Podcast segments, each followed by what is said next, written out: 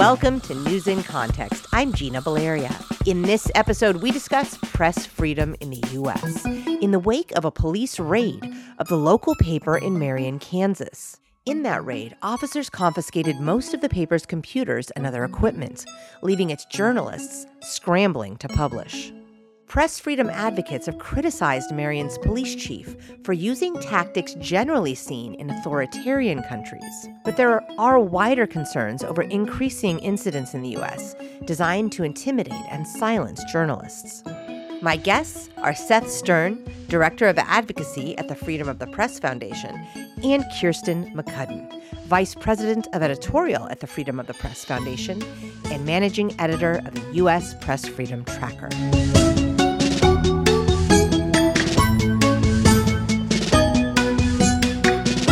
Perspective, how would you describe what happened at a small newspaper in Marion, Kansas? Well, we see it as a particularly egregious press freedom violation.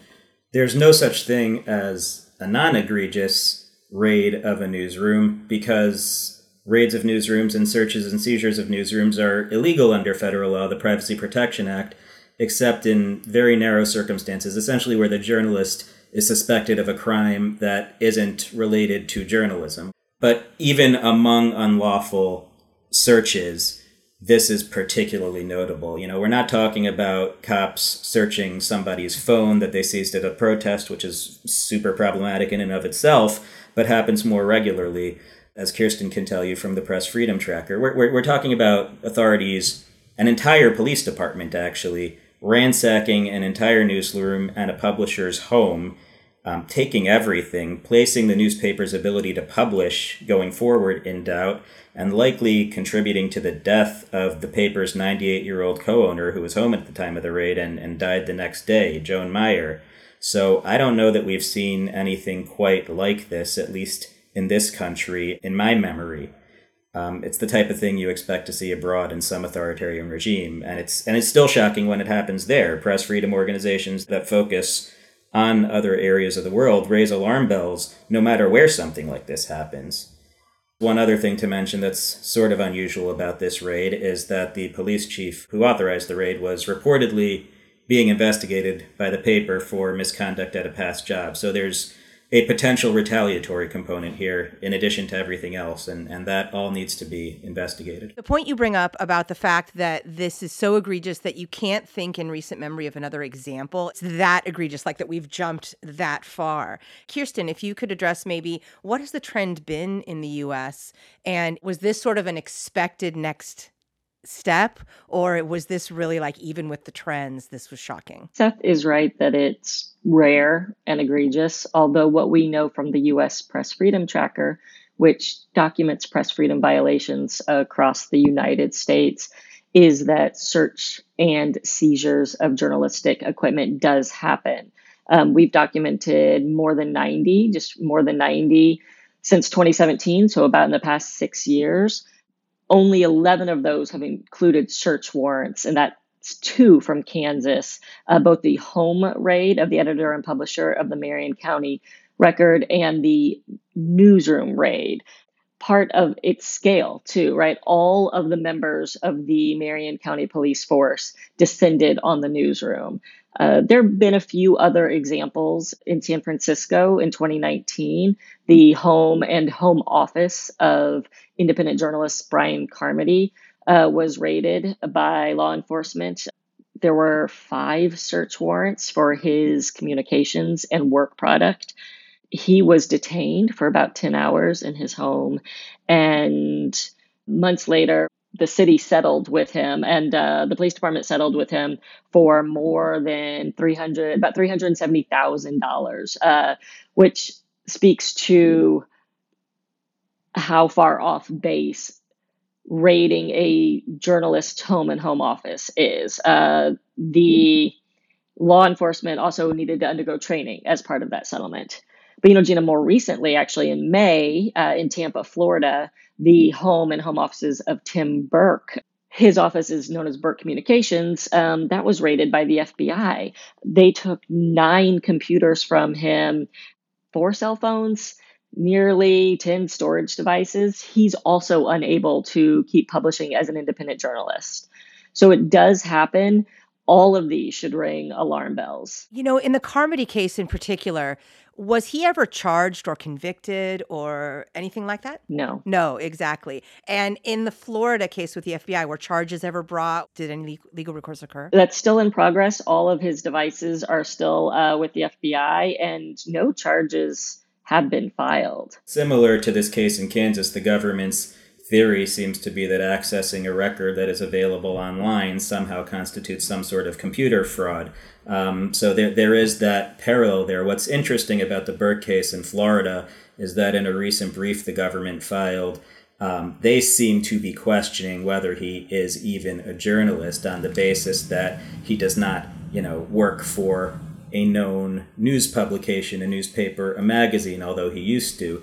And that we find troubling because the First Amendment is not limited to accredited journalists. The First Amendment protects the act of journalism, not newspapers, just like free speech does not only apply to professional speakers. Anyone can speak, and anyone can be a journalist. You can make an argument that what happened in Kansas is more egregious because it was in the context of a traditional newsroom where there's no dispute that everyone knows, you know, we're raiding a newsroom, we are seizing equipment from journalists. You could also make an argument that it's more egregious to raid a more modern form of, of, of journalists like Mr. Burke and then question whether he is a journalist at all as justification. That's that's really dangerous to to press freedoms in light of the way the press is evolving in the 21st century. Yeah, I really am glad you said that because when I teach my students, I teach them about doing journalism. I don't teach them about being a journalist because the act of doing journalism is the act of enlightening the public, the act of, of bringing information. And I know that this argument is far older than 25 years, but I think this really came into the public light in the early 2000s with, with Josh Wolf, uh, who was a blogger here in the Bay Area who filmed a uh, anarchist protest, and the police wanted his footage and he said no you can have what's published which is exactly what any newsroom i've ever worked in has said. And the police uh, said but you're not a journalist. So he was held in contempt for a long time and detained. But I, I think also that that argument resonates a little with the public. Like if you think about some of these incidents we've been talking about um, this is a newspaper with publishing offices and it's stunning and shocking and when it's an individual's home who's doing journalism online or something like that, I think the public too doesn't quite see that rise to the level of journalism. And so there's this uh, public education component as well. I think that's a fair point that journalism has evolved and that um, not everyone understands the way it's evolved. Not everyone understands that a journalist doesn't necessarily need to be someone who works for a newsroom or even a freelancer. Someone can be a journalist on their own if you are gathering and disseminating information to the public from sources. You're you're practicing journalism, as as, as you said. It's about active journalism, not some accredited status. When you hear freedom of the press, and that's the concept everyone's familiar with if they have a basic knowledge of the Constitution, they hear that and they think journalists, people who work for the New York Times, and they think that that's what freedom of the press is about. But, you know, at the time that that language was written, there wasn't a press like we think of it today. The press at that time, most people were amateurs, you know, uh, posting bulletins, and, and that was the freedom of the press. It was in reference to the printing press, just access to technology needed to disseminate information. You, you, you can't interfere with someone's ability to gather and disseminate information press was in reference to the technology of the time, but now the technology is different. The same principle applies. Kirstin, anything you'd like to add? Well, Gina, one thing when you talked about how you speak to your students about who is a journalist uh, and what it means to gather and disseminate news today, you know, one thing we really should touch on that came out of these Marion County uh, record raids is how important it is to protect yourself and your news gathering materials, uh, your reporting materials, uh, when you're a journalist. And that's something that is really neat about Freedom of the Press Foundation is we have a digital security training team that actually trains journalists goes to where you are to where journalists are in newsrooms or one-on-one to make sure that you're up to date on the best practices for device security. Not just that we publish them on uh, the site. Just this morning, Seth was up early publishing together with our principal researcher what we really learned about encryption, how important end to end encryption for your files is certainly when uh, you want to protect that information as a public citizen or when you're in the process of news gathering. The raids were caught on security camera footage, which have been released by the Marion County Record. And a couple minutes in, about two and a half minutes in, uh, we see a uh, Marion County police officer take a computer and say essentially, I don't think this one is encrypted. And we don't know. We don't know if that is a true statement or not. But what we do know is we hope it was. And that as a journalist, we hope that uh, you are encrypting all of your files. And there's some really great guides. I can't recommend them enough on how to harden, is a term for it, your phone um, and your backup disks, how to make backups. Right now, the Marion County Record is having difficulty publishing. Uh, they said they did not know if they were going to be able to keep publishing because everything was taken.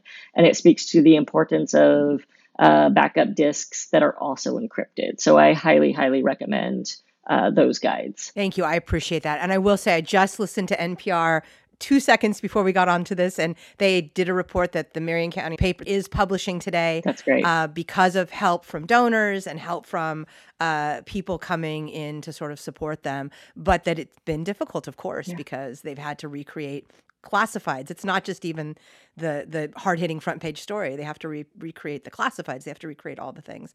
So that just speaks to the tenacity of a journalist and the the importance we all take in getting the story out in any way we can. What is the recourse here? We talked a little bit about other cases that have happened around the country, but what can the paper in Kansas do here to hold the police department accountable or seek justice. And I'm making some assumptions that the police department is in the wrong. This has not been adjudicated, but given you know my my perspective as a as a press freedom advocate and former journalist. Uh, and obviously, you, the experts here with me, this feels egregious. So the uh, Privacy Protection Act, which I mentioned, that's that that's the law that prohibits um, searches of newsrooms and seizures of journalist devices except under narrow circumstances, allows for journalists to to sue for for, for violations of that act. Um, unfortunately, there are some defenses available to law enforcement. They can basically say we were acting in good faith; it was an honest mistake. You know, my bad, and that's a defense. Um, in this case, the facts do not point to an honest mistake, and I would hope that's the way a judge would see it. There's also a law called Section 1983, which permits lawsuits against local government and, and officials for egregious violations of the Constitution. It can, again, be a tough standard to meet. It's an exception to the general immunity of government officials from, from, from civil suit. Um, but I think this raid was more than outrageous enough to qualify from what we know so far and the information that kind of keeps trickling out. Um, aside from that, state and federal investigators can also take action. The KBI, the Kansas Bureau of Investigations, has now taken over the case from the Marion authorities. And some commentators have noted that, you know, at first the KBI was making statements like, well, the press isn't above the law. And they seem to have dialed that down quite a bit. And now, if you read between the lines of the statements they're making, it seems possible that they're actually investigating the cops, not just the newspaper. DOJ, of course, on the federal level, could also get involved in something like this. You're listening to News in Context. I'm Gina Baleria. In this episode, we explore press freedom in the U.S. My guests are Kirstin McCudden and Seth Stern of the Freedom of the Press Foundation. Whatever recourse the law provides, the most important recourse might be in the court of public opinion. Um, the press is often hesitant to write about press freedom issues for fear of sort of making itself the story. It's been heartening to see the press report on this um, at not only the local but the national and international level. Um, and you can see the interest that the story has has generated. And sure, there are particularly egregious and, and tragic aspects of this case. Someone died that might separate it from other press freedom stories. But I think you can tell from the response to this that press freedom isn't just some insider issue for the media it affects everyone's right to know, and, and people understand that, and people want to read about it when the press freedom of the media that they rely on is, is, is violated. So hopefully this momentum continues, and that can prompt official action. There's pressure on the DOJ or the KBI or whoever it may be to act when they see that the public cares. To your point, um, it's been reported that people from all over the country are buying digital subscriptions to the record and trying to support the record in any way possible. And that's really heartening to see that the public is paying attention to these stories and that they matter. Kirstin, you uh, oversee the Press Freedom Tracker. Why is press freedom so important? Why should this story be important to us? A free press a cantankerous press, as we like to say, uh, is one that holds power to account.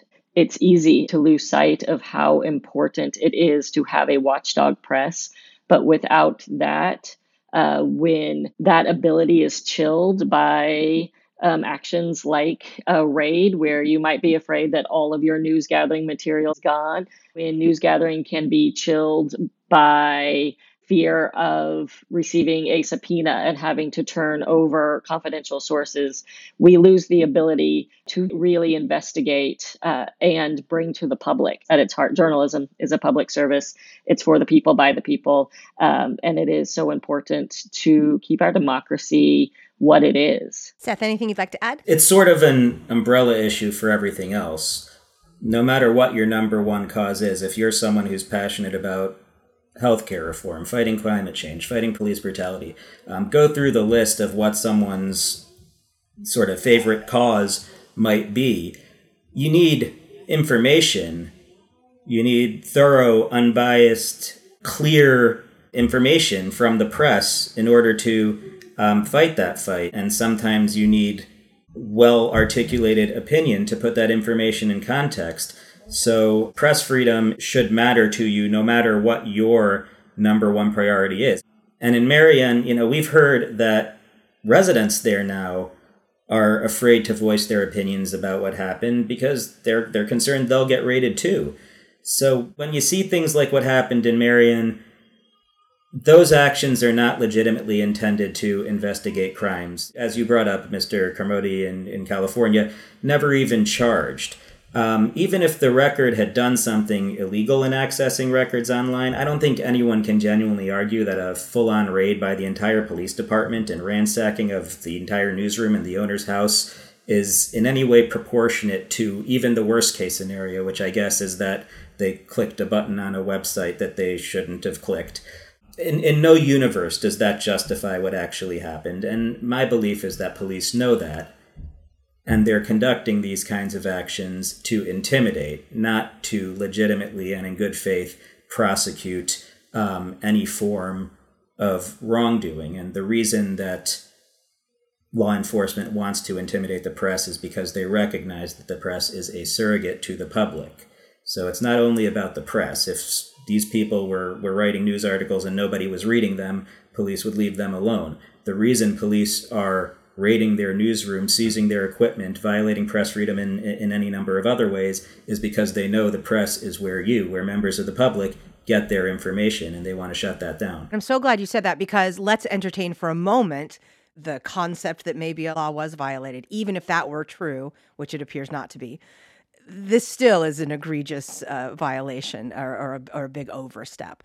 How can journalists protect themselves in these types of situations uh, when they are facing intimidation, facing uh, pushback from authorities, uh, from power in, in the effort to hold power to account? Well, Kirstin spoke about encryption, which is an extremely important step journalists can take to protect against searches and seizures encryption can make it really difficult, even impossible, for police to search devices they illegally seized. Even if police have a way to circumvent the encryption, it'll buy journalists time to object and assert their rights before a search occurs. Um, because it, it will take time to break through encryption. Even in, in the event that it is possible, police will need to explore alternate ways of getting at the information besides just, you know, turning on the phone and, and, and searching it.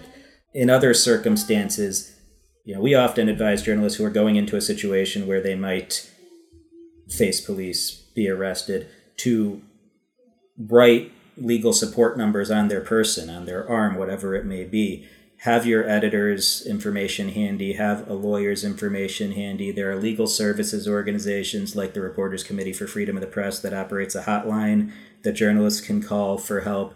So, freelancers, independent journalists, journalists for small papers in places like Marion, Kansas, should not assume that just because they don't work for a behemoth media conglomerate that has an army of lawyers on retainer, that doesn't mean that they are without recourse and without an ability to assert their rights. There are plenty of people who value press freedom and are willing to help in circumstances like those. I wanted to ask about federal versus state laws, particularly around protections. Sometimes state laws are a little bit more robust as far as shield laws and protecting against search and seizure. And Seth, uh, if you could address a little bit about the maybe the difference in federal and state law and where you see some holes that need to be filled. The Privacy Protection Act that we've been talking about, that's a federal law, but it applies to the states as well. So there are remedies under the Privacy Protection Act, even though this was not a federal law enforcement agency, the Marion Police, that conducted the raid, they are still bound by the Privacy Protection Act. So that's great.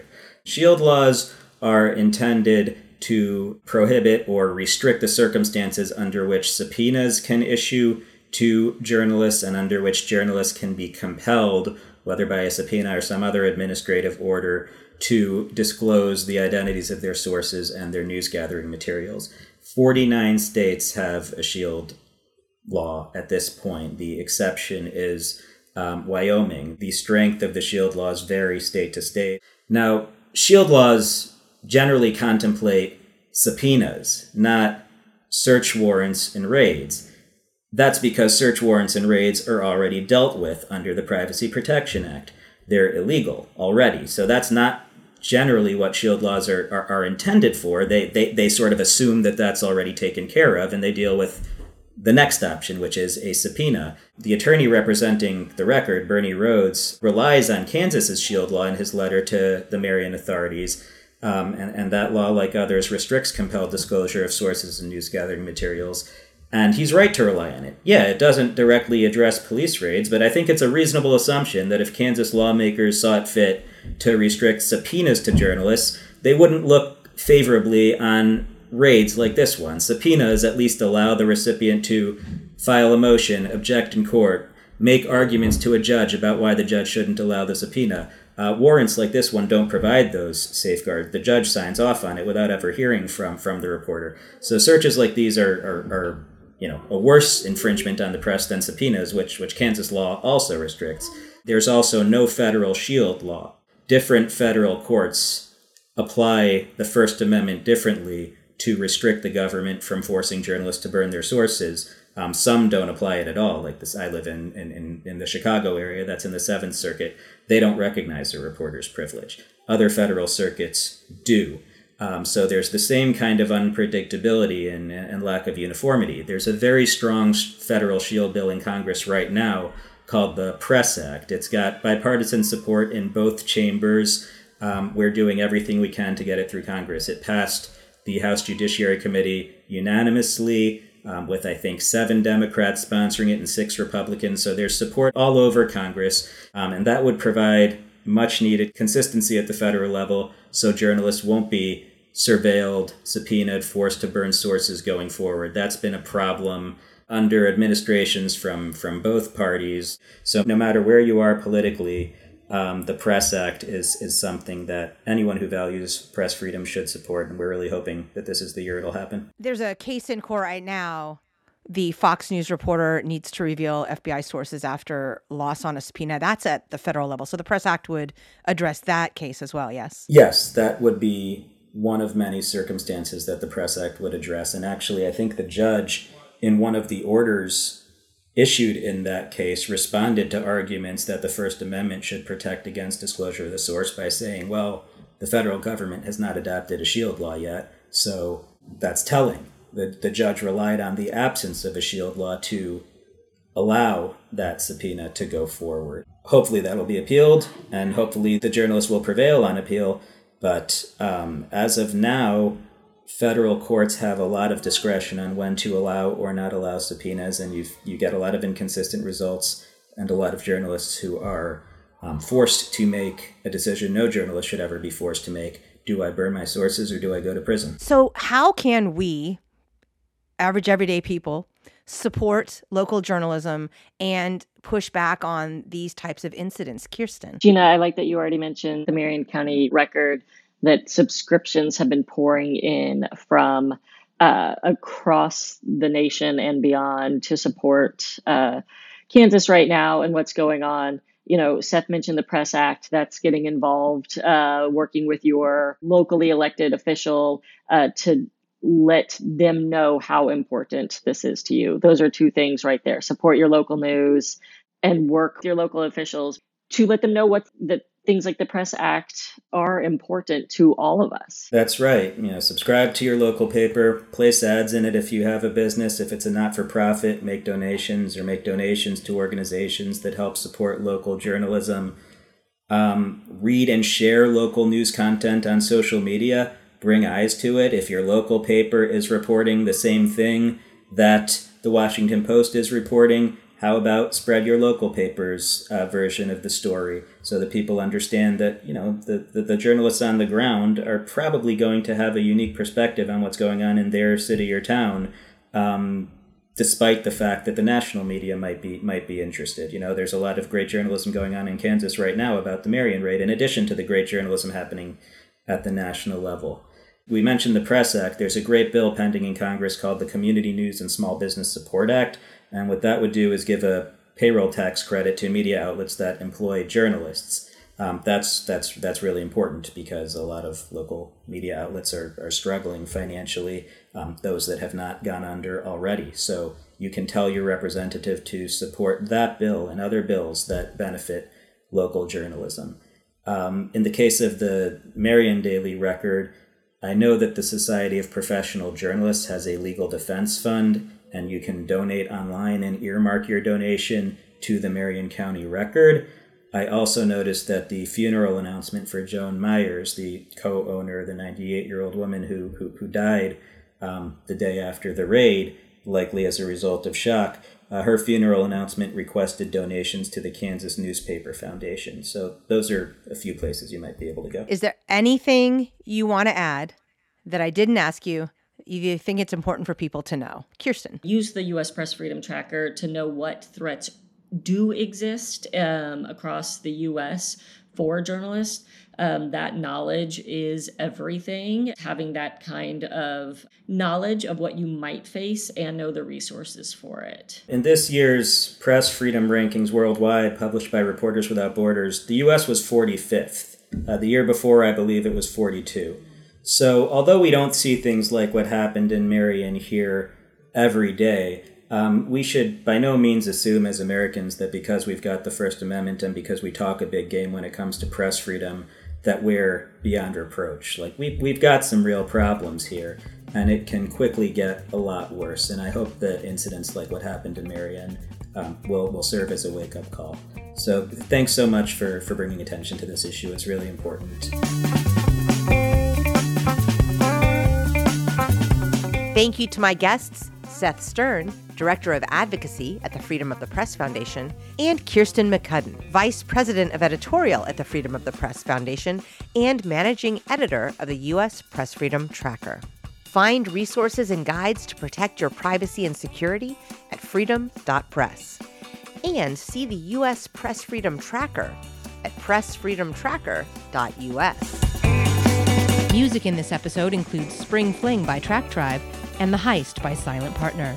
In addition to hearing news in context every Friday at 8:30 a.m. and 6:30 p.m. on KSFP 102.5 in San Francisco, you can hear it on Spotify, Stitcher, Apple Podcasts, iHeartMedia, Google Play, Google Podcasts, Podbean, YouTube, and PRX. We're also on Facebook and Twitter at News in Context SF and on Instagram at News in Context. And you can find links to all of that at newsincontext.net. I'm Gina Baleria. Thank you for listening.